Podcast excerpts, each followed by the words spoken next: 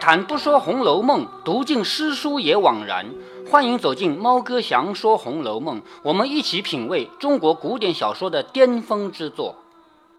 好，我们看到王熙凤在五七第五天这一天呢，特别的忙，而且还碰到有一个迟到的，是不是？他处理这个迟到的人呢，作者这个写法呢，就用了那一招，就是一边急一边缓的这种招数啊，来。吊我们读者的胃口，发现他一天处理了很多很多事情。然后呢，贾宝玉和秦钟两个人就到他这儿来了，陪着他玩儿。那秦钟就问他：“你们家这个对牌，如果有人偷偷刻一个，领了钱就跑了怎么办？”那王熙凤根本就没有回答他怎么样防止这个事情发生，只说：“照你这么说，就没王法了吗？”说了这样一句话。那贾宝玉就说：“咱们家怎么没有人领对牌啊？我从来没看到有人领对牌呢，是不是啊？”王熙凤说：“人家领的时候你还做梦呢，是吗？我们家做事比较早嘛。”再接着呢，就说王熙凤就故意逗他说：“你那个书房什么时候好啊？”贾宝玉说：“谁知道啊？他等他们慢慢的做吧。”王熙凤就说：“你请我一请啊，你请请我的话，我就让他们快一点啊。”贾宝玉一开始还不相信，说：“你怎么可能？我请请你就快一点啊？”王熙凤说：“我要是不给对牌的话。”不给他们领东西的话，他什么时候盖得好啊？是吗？好，贾宝玉就相信了，就到他身上来揉搓，快点，快点，快点给我。王熙凤说：“我身上都累得疼，还经得住你这么揉搓呢？”说：“你放心吧，今天才领了纸糊去了，然后呢，还叫彩明把册子给宝玉看了。”正在这个时候，有人回说：“对了，不是说男女授受不亲吗？那他们好见面了还不算什么，那还碰？”在这个小说里面，贾宝玉始终是一个小孩儿。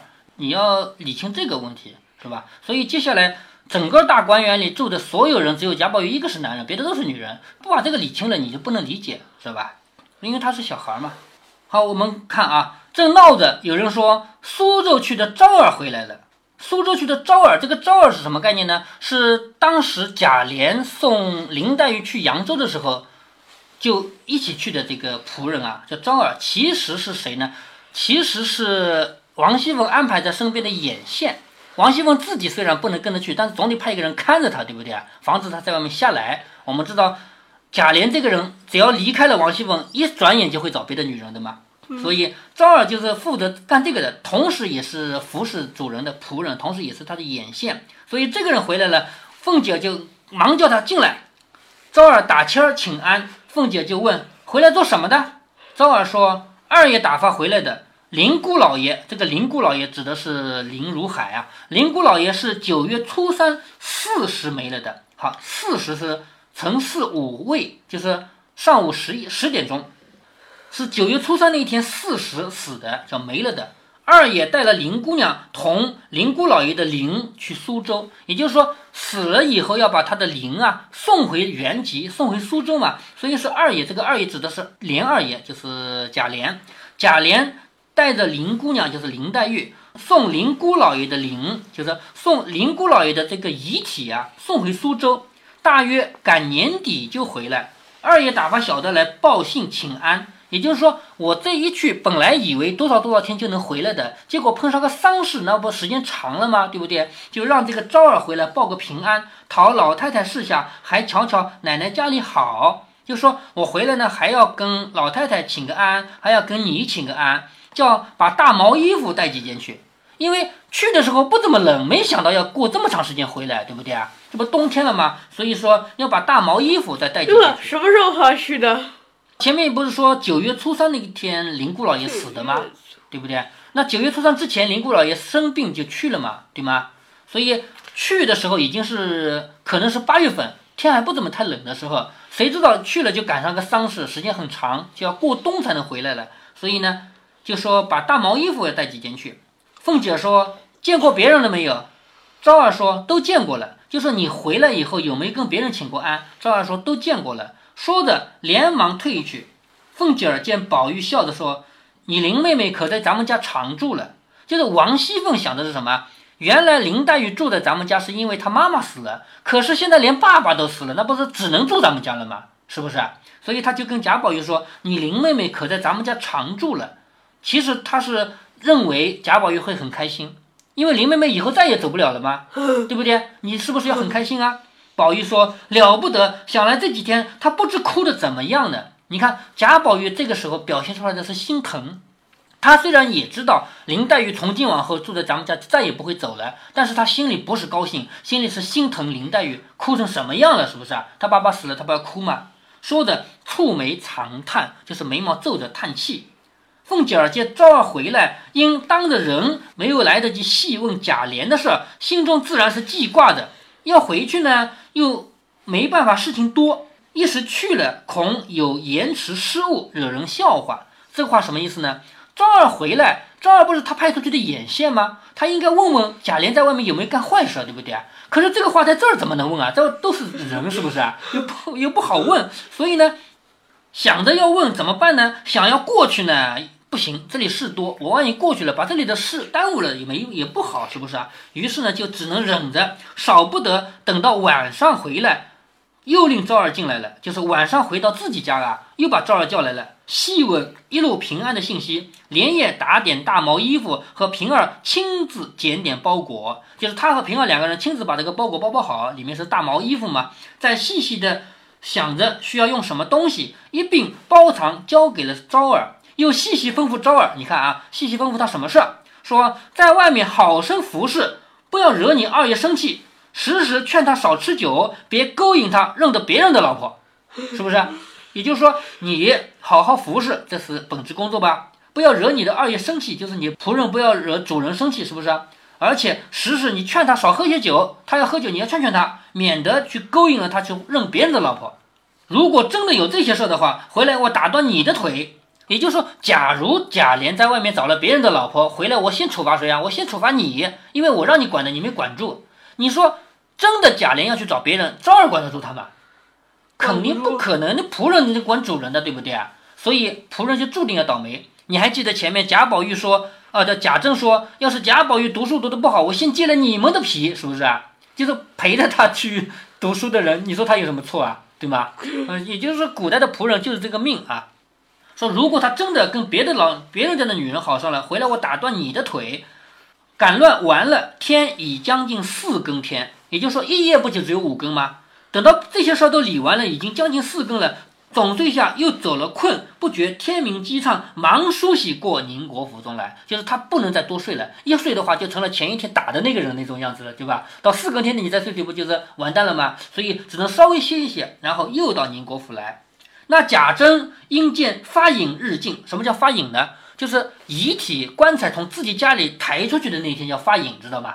那天快要到了，亲自了。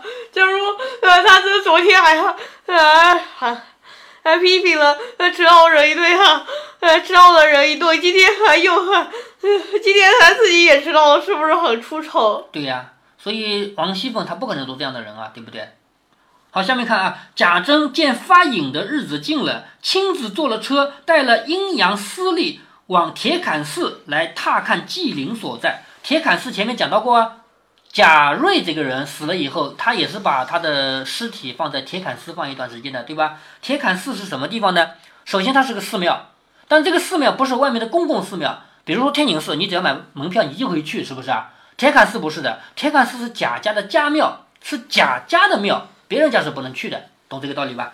铁槛寺是干嘛的呢？龙翠庵也是呃贾家的庵吗？哎，对，贾家的家家庙，就是在他家花园里的一个尼姑庵。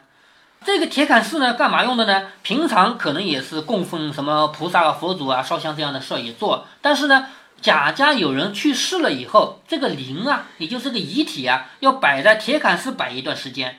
所以眼看着这个发影的日子，就是抬出去的日子越来越近了，贾珍就自己去铁槛寺看看。又一一嘱咐主持色空，就是那里面的和尚啊，好生预备新鲜的橙色，要多请名僧，就多请那些有名的和尚来念经嘛，以备接灵使用。色空忙看晚斋，就是里面那个和尚叫色空啊，连忙让他吃晚饭。这色空什么意思？嗯，就是有一句叫“色即是空，空即是色”，《红楼梦》里也提到的，《红楼梦》在前面第一回里面说那个茫茫。不是莽莽，就是有一个有一个人发现了那块石头的那个叫什么和尚？第一回讲到的，空空道人吧，说因色悟空啊，在这儿呢。自此，空空道人因空见色，由色生情，传情入色，自色悟空。色和空是什么概念呢？空就是真正的那个佛家的状态，就是我心里什么都没有，这叫空，知道吗？而色呢，就是我心里装满了这个世界上的繁华，这叫色，知道吗？所以佛教里面认为这两个事情是对立的，色就不可能空，空就不可能色，对吧？但是佛教又告诉你，真正到最高的觉悟就是色就是空，空就是色，这有点像我们传统的一句话说“大隐隐于市”，什么意思啊？就是你要做个隐士，隐士怎么做啊？有的人到山上没有人的地方去，自己开一小块地种菜，一个人都不见，这叫隐士。还有有人说这叫小隐士，大隐士是住在城里的，就是周围全是人，他做隐士 是吧？这是一种哲学观点啊，就是说在佛教里面也有一种哲学那为。什么说说呃城里还是隐士？我住在城里面，我周围全是人，但是我不去管他们的事儿，不也是隐士吗？我为什么非要非要住在山里去啊？对不对啊？所以到了佛教里面呢，也有相似的观点，说如果说一个人生活中有很多实实在在的事儿，不符合那个宗教佛教里说到的那个空，对不对啊？但是他明明生活中有很多实实在在的事儿，但是他又不去理会，他能够处理得很好，这也叫做空。所以色就是空，空就是色，这是最高等级的和尚。所以这个和尚名字就叫色空，这当然是作者杜撰的啊。说这个色空又忙让人准备晚斋，贾珍呢也无心茶饭，就是贾珍他是来看这个丧事的安排的嘛，他也无心吃茶吃饭，因天晚不得进城，于是在进室胡乱歇了一夜。就是以前的城啊，在晚上都会关门的，城门一关，随你是谁你都进不来，是不是啊？所以他在外面看看以后，天晚了，反正也回不去了，于是就在这个铁槛寺的净室里面就住了一晚上。第二天一早便进城来料理出殡的事情。出殡就是发引，就是把这个抬出去。一面又派人先去铁槛寺，连夜另外在修饰亭林之处，就是那个地方还要再装饰一下，并除茶等项，接邻人口坐落。就说等到发引的那天真的到来了，你想啊，棺材又不会自己跑过去，那就所有人抬啊，是不是啊？好，几十个人抬出去，另外还有全家几百个人都跟出去，几百个人进入铁槛寺，你要吃饭吗？要喝茶吗？对不对？这些事都要准备，所以他就安排人去准备这些事儿。里面凤姐见日期有限，就是王熙凤也知道这一天早晚要来的嘛，要快要到了，也预先逐细分派料理。王熙凤在她里面管家嘛，也把这个马上就要出殡了这个事儿一个一个在料理，一面又派荣国府中车轿人从跟王夫人送殡，就是说，真的到了送殡的那一天，像王夫人这样的人也要出去，因为死者为大，只要是死掉的人都是最大的。活着的人，哪怕贾母都没他大，懂吧？这个道理啊，死者为大，所以王夫人这样的人也要送出去，叫送殡。又故自己送殡去站下处，也就是说，自己到了送殡那一天，他不也要跟着去吗？那去了住哪儿？是不是啊？他也要去管管这个的吧？穆经正值单国公诰命亡故，哈，这里写了一堆事情啊。单国公呢，肯定是另外一个国公，因为他们家是宁国和荣国，对不对啊？这个单国肯定是别的人家的。单国公诰命，诰命就是夫人，就是国公的老婆叫诰命。诰命亡故了，王邢二夫人又去打祭送殡，也就是说那个人家也有丧事，就是单国公家里有丧事啊。那王夫人、邢夫人作为一个女眷也过去了。好，下面又说西安郡王王妃华诞，华诞就是生日。西安郡王的王妃就是小老婆嘛，王的妃子嘛。王妃生日送寿礼，就是我们前面讲到过，不管你谁家是喜事还是丧事，都是牵连到很多个家族的吧，对吧？西安郡王家里王妃过生日要去送寿礼，郑国公诰命生了个长男，就郑国公的夫人生了一个儿子，那也是喜事吧，对不对？于是呢，又预备贺礼。又用他自己的胞兄，就是亲兄弟、亲哥哥，叫胞兄。胞兄王仁连家眷回南方。王仁这个人后面还提到啊，他的谐音忘人，忘掉了仁义，忘人。因为最后贾家败落以后，乔姐去投靠王仁，王仁不是舅舅嘛，是王熙凤的哥哥，对不对啊？是舅舅嘛。可惜这个舅舅不顾仁义，把乔姐给卖掉了，懂吗？最后是刘姥姥去救的，知道吧？所以王仁这个，这个，嗯。嗯，乔姐是不是呃嫁给王仁的？没有啊，嫁给了王板儿，王仁跟那两码事情。王仁是他的亲舅舅，是不是最初呃是要嫁给他给王仁的？王仁是他的舅舅，怎么可能嫁给舅舅啊？王仁是王熙凤的哥哥，知道了吧？那本来准备把他他嫁给谁的？呃，没提，没提要嫁给谁。还小呢。这个等到他家败落的时候，乔姐只不过是十多一点点，就相当于现在西村的年龄，很小的知道吧？好，又有胞兄，就是亲哥哥王仁，连家眷回南方去，就是全家回南方去，一面写信禀叩父母，并王仁代反而往呃都是姓王的，哎，对，因为他们家连宗嘛，啊，但不是同家的。对，不是一家的姓王。然后还有第五件事啊，第五件事呢，迎春生病了，每天请医服药，看医生禀帖、诊源、药案这些事尽难尽述。也就是说，作者在这里举了一堆事情，就是想告诉你王熙凤很忙，对不对？忙到这样，郑国公啊，单国公诰命亡故，好要有人去吊丧，对吧？西安郡王王妃生日要有人去送贺礼，郑国公生了个儿子要去祝贺，自己家的哥哥回南方要派人写信，而且迎春生病是吗？五这么件事情。多事，对，这么多事，这些事都需要王王熙凤来料理，所以王熙凤她很忙的，又兼发引在耳，就是这一家的丧事啊，马上就要到最关键的那一天，要发引了，要把这个尸体棺材抬出去了，这一天很隆重的，因此忙的凤姐茶饭也没工夫吃，就是忙到这种地步，连喝茶吃饭也没工夫了，坐卧不能清静。刚到宁国府呢，荣国府的人又跟过来了；刚到荣国府呢，宁国府的人也找过来了，是不是啊？因为两个府要他管吗？是吗？凤姐见如此，心中倒十分欢喜。你看，在这里，王熙凤并没有抱怨说：“哎呀，我太苦了。”并没有，她十分高兴。为什么高兴啊？因为他啊这样，她想要她表现自己。对呀、因为她能够把一件事做好，把别人做不好的事做好，这是很成功的嘛，是不是啊？并不偷安推脱，他并不去享受安逸，去推脱这些事儿，唯恐别人说他，因此日夜不暇，就是白天晚上都顾不过来，筹划的十分速整。于是合族上下无不称赞者，就是全族上下所有人都称赞王熙凤做得好。这日半宿之夕，半宿什么意思呢？出殡前的一晚上，所有人是不能睡的，就是抬出去的前一晚上啊，所有人陪着陪着这个棺材。是半宿，这些是半宿这些，里面两班小戏，还有百戏，就是请了人来演戏的啊，还有耍杂技啊什么的，这些人跟亲朋在那儿一起宿，也就是说晚上整夜不睡觉，你没事儿干的话，不是要打瞌睡吗？是不是啊？那就请人唱戏呗，唱戏不就是好了吗？是吗？于是 这么黑怎么看？不有灯笼嘛？所以这一天两班小戏还有百戏呢，在亲朋那边一起。尤氏还卧于室内，尤氏你别忘他生病了，是不是啊？他孩子在他的内室躺着，一应张罗款待，独是凤姐一个人周全承应，就是所有这些事忙到这种地步，完全靠王熙凤一个人。合族中虽有许多妯娌，但或有休口的，休口就是张不开嘴。就是不好意思说话的人叫修口啊，或有修脚的，修脚就是迈不开腿，叫他干什么就做不了，这种叫修脚的。有不惯见人的，有拒贵却官的。什么叫拒贵却官呢？如果来的那个朋友是一个当官的，你看他就怕，这种人啊叫惧，惧是害怕的意思嘛。拒贵却官的种种之类，惧不如凤姐竹子苏徐，言语慷慨，珍贵宽大。也就是说，王熙凤这个人，她是很落落大方的。这些事他都做得了，别人都不如他，因此也不把众人放在眼里。他挥霍指示，任其所为，目若无人。就说他做事情指挥来指挥去，就像没有旁人一样。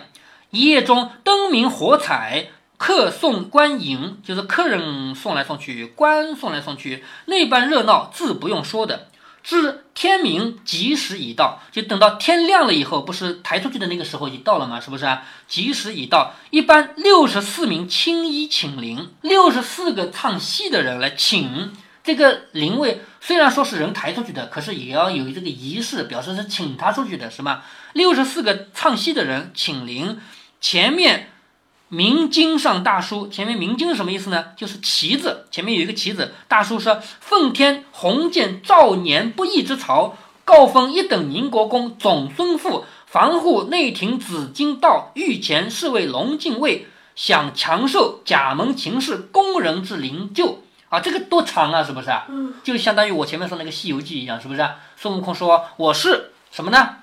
如来佛祖、玉皇大帝、观音菩萨。”西天取经特派使者，花果山水帘洞齐天大圣美猴王孙悟空，对吗？现在是怎么样的一个名字呢？很长，奉天鸿渐兆年不义之朝是什么？就是天朝，因为天朝是永远不会被推翻的。虽然说历史上每一个朝代都被推翻过，对不对啊？但是没有谁认为我这个朝代会被推翻，对吗？是吧？所以奉天鸿渐就是奉老天的意思啊，我是很有福的，一兆年都不会被推翻，一兆年什么？一百万年都不会被推翻，对不对啊？所以我们这个朝很牛。告封一等宁国公总孙妇，一等宁国公的长孙，就嫡长孙的老婆叫总孙妇。防护内廷紫金道御前侍卫龙禁卫，这个讲过的是不是？好，享强寿是什么意思呢？其实这个人是年纪轻轻就死掉的，不是什么有有寿命的人。如果说有寿命的人死了，就说这个人享年多少多少岁，对不对啊？可是年纪轻轻死掉的人，你总不能说他享多少年吧？就说强享强寿，就是身体还应该强壮的年龄，他就死掉了，这个意思知道吗？说享强寿。好，甲门秦氏，这个懂得吧？工人。前面也提到过了，是四品夫人的意思啊。知灵柩就是这个东西啊，是这么这么一个人的灵位，这么长的名字啊。一因制式陈设，皆系现赶的新做出来的。也就是说，这一天要抬出去了，所有用到的东西全是新做的，一色都是光艳夺目。你看大家花钱花到什么程度？所有东西都是全新的。宝珠自行未嫁之女之礼外，摔伤鹤龄，十分哀苦。宝珠这个人，你别忘了，这个人啊是他的女儿啊，对不对？就是捡来的女儿嘛。就是他行未嫁女之礼。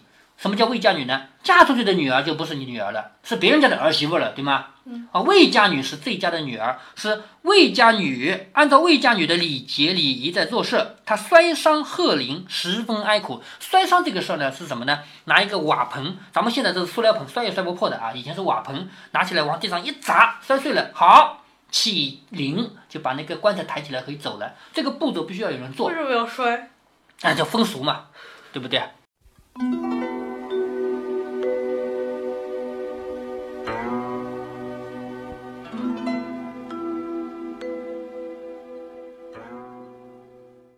曹雪芹的笔真叫是出神入化。他为了把王熙凤的能干写活，就必须让他很忙很忙。所以曹雪芹给王熙凤安排了很多很多事情。如果是普通的作者，往往陷入两个困境：一是不知道该写些什么；二是写的顾头不顾尾。能像曹雪芹这样把细枝末节写得纷乱复杂，还不影响主干的，那只能说是神来之笔了。在这一集里，我们看到王熙凤虽然很忙，但却没有想写什么。想写对于这一段来说，既不可能也没有必要。不可能是因为事情太复杂写不过来，没必要是因为一部作品中必须有详有略。不过呢，详和略并不是绝对的。这一集中虽然对于具体的某个人是略写了，但是对于丧事的风俗却进行了详细的记录。我们必须知道，有些事儿对于写的人来说未必有多么重要。但是对于将来的读者，却变成了至关重要的内容。就拿丧事来说，作者作为清朝人，他看到过的身边的丧事一定很多，平民和贵族的，穷人和富人的，也许在规格上有些区别，但是重大环节应该都差不多。既然是身边经常看到的事情，早就见怪不怪了。作者是不是要这么详细的写下来？那可不一定。如果不写，似乎也不缺点什么。但是写下来却留给后世一个很好的研究价值，于是《红楼梦》从小说变成了社会百科全书。如果非要举一个例子，我们可以拿自己为例。你会削铅笔吗？会啊，削过几千几百支了，这还值得一说吗？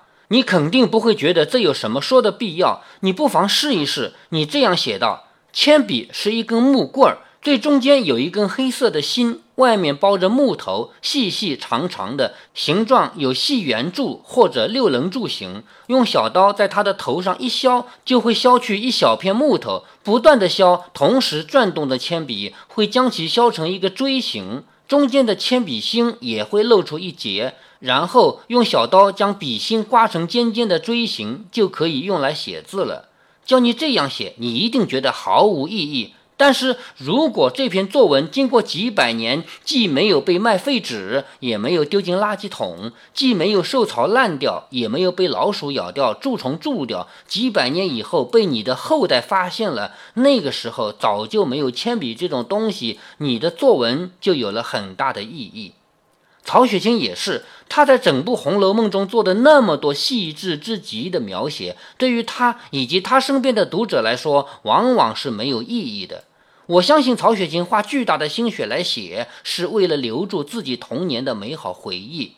对于他来说，就是情感的价值；而对于我们来说，却是一部百科全书的价值。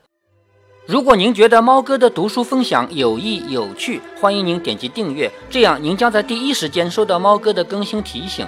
如果您有什么要对猫哥说的，不管是赞还是批评，不管是提建议还是唠唠嗑，欢迎您在节目下方留言。您也可以加猫哥的公众号，四个字“猫哥在线”。您还可以加入猫哥的听友群中，微信群呢，用语音节目没有办法说清，还是 QQ 群方便，群号为八四九九六六八九九。不管加入 QQ 群，还是微信群，还是在节目下留言，还是在公众号留言，您都可以围绕着书中的智慧和读书的乐趣畅所欲言。好，再见。